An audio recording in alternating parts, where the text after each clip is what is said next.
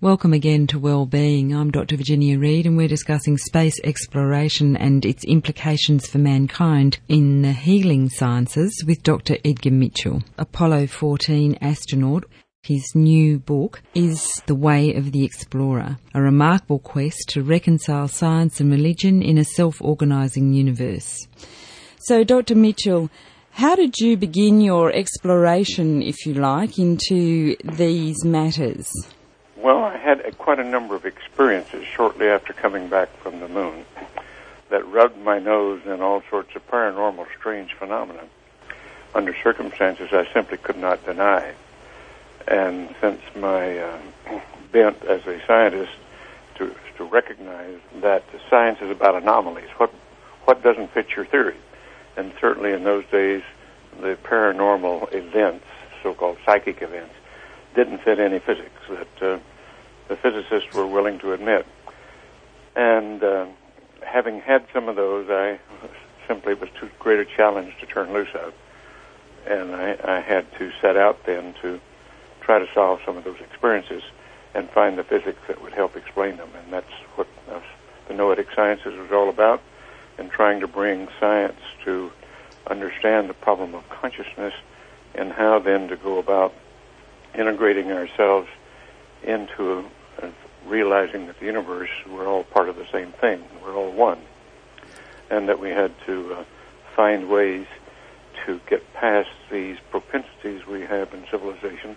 And it's sometimes not even appropriate to call what we have a civilization because we're so bent on killing each other. Mm. that uh, so that was the main thing I set out to do was to use the tools of science to study consciousness to try to make a sustainable, more peaceful world. Mm. It seems to me that a lot of people, even who observed your pictures, etc., such as the Dalai Lama, had a similar experience, similar, I say, experience to yourself in connection with the moon. How did your experience of walking on the moon affect the rest of your life, really? Well, it wasn't so much the walking on the moon, it was the opportunity to observe the heavens on the way home. Uh, after having finished most of my work successfully on the lunar surface, and having the opportunity to just be a tourist and um, survey the heavens on the way home, and see Earth, the moon, the sun, uh, coming through the, uh, appearing in the window in a 360 degree panorama of the heavens every two minutes as we uh, rotated a spacecraft to keep thermal thermal balance, mm. And realizing that the molecules of my body and the matter in the spacecraft had been created and manufactured in an ancient generation of stars. And suddenly, instead of intellectual knowledge, it was mm. very personal. Those were my molecules, and I didn't know. I didn't know what to do with this. This is a, this powerful type of experience that um, uh, only after I got back and did some research and eventually discovered that in uh, ancient Sanskrit, 5,000 from 5,000 years ago, the experience of seeing things in their separate reality, but it's experiencing things viscerally and internally as a unity accompanied by ecstasy, that that had a name in the Sanskrit called Savikalpa Samadhi and was not unknown to the ancients and I later found out is not unknown in any culture of the world, hmm. where uh, the mystic or the spiritual leadership uh, goes into these deep states of meditation, like Jesus in his 40 days in the desert, and try and trying to understand these transformative states of uh, of consciousness. Takes space travel, doesn't it? Really, these days in our crazy world to well, there are there are still practices by which we can attain that state. Exactly. Yeah. Exactly. And that is the point.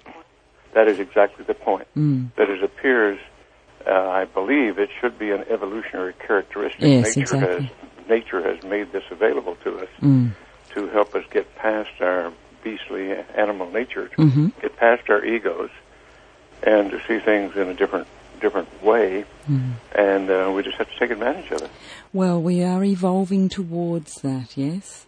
Yep, exactly. Our time seems to be limited. We are mm. seemingly doing yes. uh, enough to end our civilization uh, as fast as perhaps even faster than trying to save it. Mm. And we, we have to get we have to get busy. We haven't got a lot of time. And in so doing, heal ourselves on a personal level. I think you've had some experience of faith in inverted commas healers. Oh yes, uh, you mean about the, the healing the, phenomenon? The healing potential of, of so yeah. doing. I've experimented with that and been involved with that, yes, for all of my years here. I've had personal experience. My, I've had experience with my family. I've had tr- tried several different modalities of doing this, and of course, it really is just a matter of of um, getting into a love space and a space of service, and with friends and loved ones that uh, uh, are intending your highest good and in, intending the healing. Intentionality is the uh, prime requisite here. You discuss in your book, The Way of the Explorer, the ability of consciousness to be aware, intend, and learn. Learn yes, about its environment. Presumably, that's the exploration process that you're preferring. Yes, well, it certainly is that we, the type of consciousness we have evolved, and certainly consciousness is a very broad word. It means many things mm. uh, to many people, but it's based in the fund, most fundamentally, it's based in the process of awareness. And I take the position and postulate that from quantum mechanics, even the fact that particles become quantum entangled, and even though they go across the universe from each other, they remain quantum entangled. and I prefer to, I postulate to say that's the most basic form of awareness that we can demonstrate in physical reality. And as we go up the ladder of complexity from simple particles to organized matter like vegetable matter and simple biomatter and simple uh, uh, animal matter uh, up through the more complexity to uh, the animals with a brain and up to our level of complexity, we reached this stage of being able to think about our thinking as well as just thinking. And that's called self-reflective awareness. And I think it's wonderful and absolutely amazing that in our cosmos, in our nature, these types of awareness and mental capabilities are available to us, such that not only can we be creative and think, but yes, we can heal ourselves in this way. Mm. This is Wellbeing. I'm Dr. Virginia Reid and I'm discussing space exploration within and without with Dr. Edgar Mitchell. Dr. Mitchell, you seem to be proposing that thought can arise from anything really, anywhere. I'm not sure that's quite correct. Uh-huh. Thought, thought is a product. Only, only we can uh, subjective, our subjectivity. Only we can know. I don't know that your subjective is the same as mine. Mm. We can only compare notes and mm. surmise. Yeah, mine's kind of like yours, but. Uh, we can see in our pets, for example, in our animals, how thoughts can arise and how they get an impulse to do something and they're clearly solving a problem of some sort. And so animals with a brain, uh, like our animals and like ourselves, uh, certainly are problem solvers. And we've dem- it's been demonstrated, certainly in the higher primates, that they can have an inner life and uh, describe their inner life. So there's a certain amount of self-reflection in, uh, as well as self-awareness. Self-awareness seems to come with having a brain, and self-reflection seems to come with higher primates and with uh, uh, our species. And we're still, you know, we're still pretty ignorant about how all of this goes together. Mm, but non-local. Clearly, clearly, we're talking about non-local phenomena yeah. here, and that comes right out of quantum uh, physics, and based in the notion that uh, when particles are entangled and go apart from each other, they have a, they maintain an instantaneous connection, such that if something happens to one, the other one, other particle is instantly aware of it, and um, that, of course, has only really been acknowledged in the 20th century, and really only applied and tested in the laboratory in the late 20th century uh, with with people in a Faraday cage setup. That means a cage that screens out electromagnetic signals. But we find that people across the Faraday cage barrier still maintain uh, a relationship. Their brain waves go into sync when they think of each other if they if they're entangled particles like lovers or mother-child or parents and so forth, uh, friends, uh, and that would suggest a non, as you say, a non-local connection. Meaning not electromagnetically or thought transmitted. It's, uh, yeah, it's not electromagnetic because electromagnetic, electromagnetism can be shielded and screened out with this type of devices, and this has been done thousands of times now. So yes. not, there's no doubt about it anymore. Do you believe this is um, the basis of perhaps intuition? Oh, I don't think there's any doubt about that. Mm. Certainly, uh, the uh, we say in English that uh, yeah, there's several types of intuition, but we say in English that intuition is our sixth sense. Mm-hmm. And no, I say no, it should be called our first sense mm-hmm. because it's rooted in quantum correlation and the fact that uh, quantum correlation was an information system uh, before this planet was ever formed and our solar system was formed. So we should call it our most primal sense of information transfer. And of course, there is the type of information that just comes from having lots of experience and being able to connect and re, uh, get certain conclusions just from your experience. But what we're talking about here is a more deep, intuitive sense of where you kind of pull an idea out of the air and you don't know where it comes from. Yeah. And do you believe that that is our connection to the zero point field? Well, we tend to. That's the current theory is that uh, um, this type of non-local phenomenon has to have a, a someplace. It has to be something a carrier. And right now, the current notion about that is a zero-point field is the, the carrier for for this type of information. Uh, prior to really being sure that it was a mm. quantum property, I called it the giant hard disk in the sky. That was the carrier for it.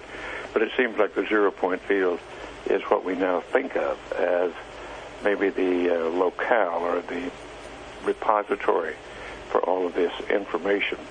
And even it would appear that if you go back to the ancient literature and the mystical literature, what was called the Akashic record mm. by the, the ancients, probably is is due to this process and the the mechanism we, we call these days the quantum hologram, that it's a quantum mechanism of information that seems to be responsible for this type of uh, information that we can perceive non-locally in this way.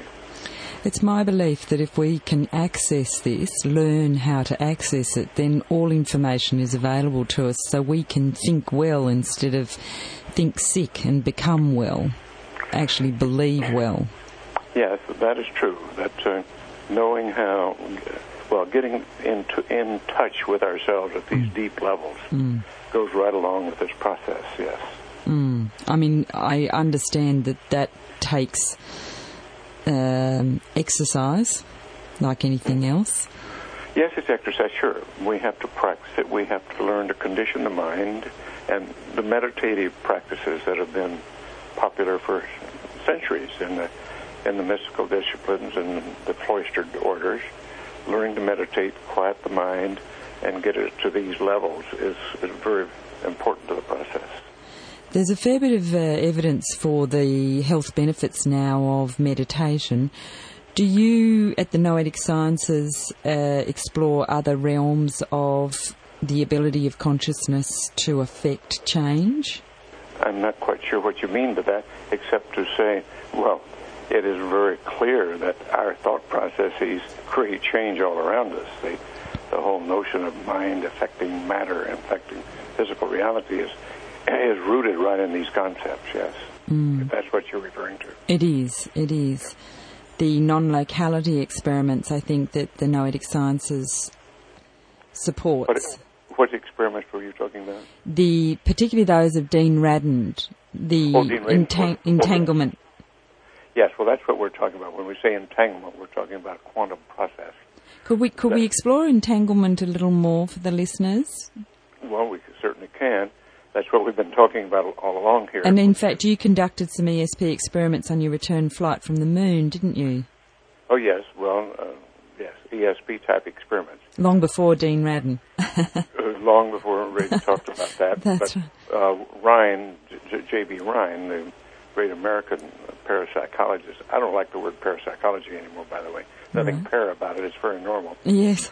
Uh, but it just comes comes right out of the quantum world, and that has been denied for for the, almost the 80 years that quantum since quantum mechanics was formulated, because of the fact that um, at the beginning of science in the period of Newton and just before, uh, Cardinal uh, Rene Descartes, fortunately at that time, pronounced and came to the conclusion that body, mind, physicality, spirituality belonged to two different realms, and that was called the Cartesian duality, and those two different realms didn't interact. Now, the noble, the noble purpose served by that is it got the Inquisition of the time off the backs of intellectuals, so that they could investigate nature and physics without risk being burned at the stake by the Inquisition and by disagreeing with the church. And uh, so that was the noble part. Uh, and the bad part was we proceeded for 400 years down that path with science refusing to look at mind, consciousness, and what all of its properties. And that has been true even in the 20th century on the beginning of the discovery of quantum mechanics. Uh, and we've come for almost 80 years, uh, even though the initial formulations suggested that mind and matter did interact and that mind had something to do with the way reality was shaped. Uh, science has really ignored that or preferred to stick with the old dogma that mind matter didn't interact uh, throughout this 80 years. And only now are we just starting to break all that, break that down and get to the, the basis of what really is going on at the bottom of nature here. Can you describe some of the early experiments that let us know that mind had a, a had an effect? Well, there's a whole host of experiments that, uh, uh, beginning with these these correlation across Faraday cage barriers, uh, that minds go into sync when they're quantum correlated or in resonance with each other. But then a whole host of experiments have been done with, like the healing mechanism that I've been involved with, and and then the uh, well-known uh, psychic Uri Geller from Israeli, who resides in England, who we did work with at Stanford Research Institute, and uh, let him demonstrate his prowess in these areas. And I've watched watched him do things that mind is not supposed to be able to do classically, uh, but it does. And What fascinated me was the children that you visited later. right, exactly. Oh, that that And- amazed me, and that's a story that doesn't very often get told.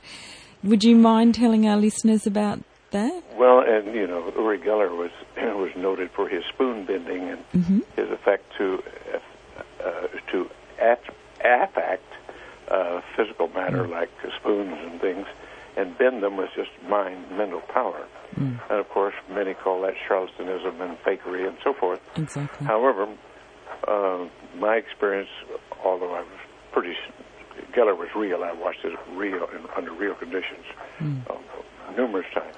The more important thing was to have mothers call me that were whose children were watching Uri Geller on television, and suddenly started bending spoons and emulating what he did on television. And I would, uh, on a couple of occasions, I would go out and sometimes carry my own spoons, and sometimes get one from Mama's kitchen, and let little Johnny, normally a 10 or 11 year old boy, uh, who his mother had thought was doing this, and take a spoon and hold it in my hand and let say, "Okay, Johnny, show me what you can do." And he would proceed to just kind of move his finger over the the fork or the spoon or whatever it was, and you'd watch it curl up into a, a nice 360 degree or uh, several twists in some cases, uh, just virtually voluntarily on its own. And many of these things that we had analyzed in the laboratory with metallurgical precision and discovered that they really had no no indication of stress marks or any kind of stress inside that material as though they had been formed that way. And we sat and watched them curl themselves into uh, those shapes. Quite a phenomenon of mind over matter functioning that I still can't well model in uh, using physics or mathematics to describe exactly how intentionality is doing that, but we know that it does do that. Well, that's the way of the explorer. That's the way of the explorer. you just go and do it. just go and do it. Exactly. You keep pushing the boundaries with intention and learning. Are these the areas of research that you believe mainstream science fails to explore? well, there's a, there's a whole host of uh, areas. Some of the work that we have done now, I will say again, I won't go into it deeply no. here, in an area called quantum holography, has taught us some approaches to physics that uh, we didn't have before, and to quantum mechanics that we didn't have before. And so I have a team of scientists exploring this and pursuing this because it it's opened a whole new door into a quantum biology, a quantum cosmology, and helping us expand the macro scale. Now, the physicists has done a wonderful job for the last 80 years looking at the micro scale or the atomic level of matter. Mm. And the new uh, the new accelerator coming online in Switzerland mm. uh, this year mm-hmm. is going to help deepen that even more. But understanding things which has been denied for these 80 years, that there's a macro level or higher scale size effects going on also. And that is what uh, my team is very interested in looking at in a very deep way. and it's just going to take some time and money to do that. Is it not that that's where consciousness plays a big part, the connection between the subatomic level and the macro scale? Oh, yes, of course it does. Yeah. Of course it does. But learning how to to yes. model that, learning how to think about it, yes. learning how to understand it, measuring it and manipulating it, and that's the that's the role of science. Yeah. Yeah. it doesn't it doesn't cause existence; it merely studies existence. Right. Yeah. Right. And so that's the Noetic Sciences Institute that would like to do that research. Well, I have another organization that's composed primarily of physicists and mathematicians ah.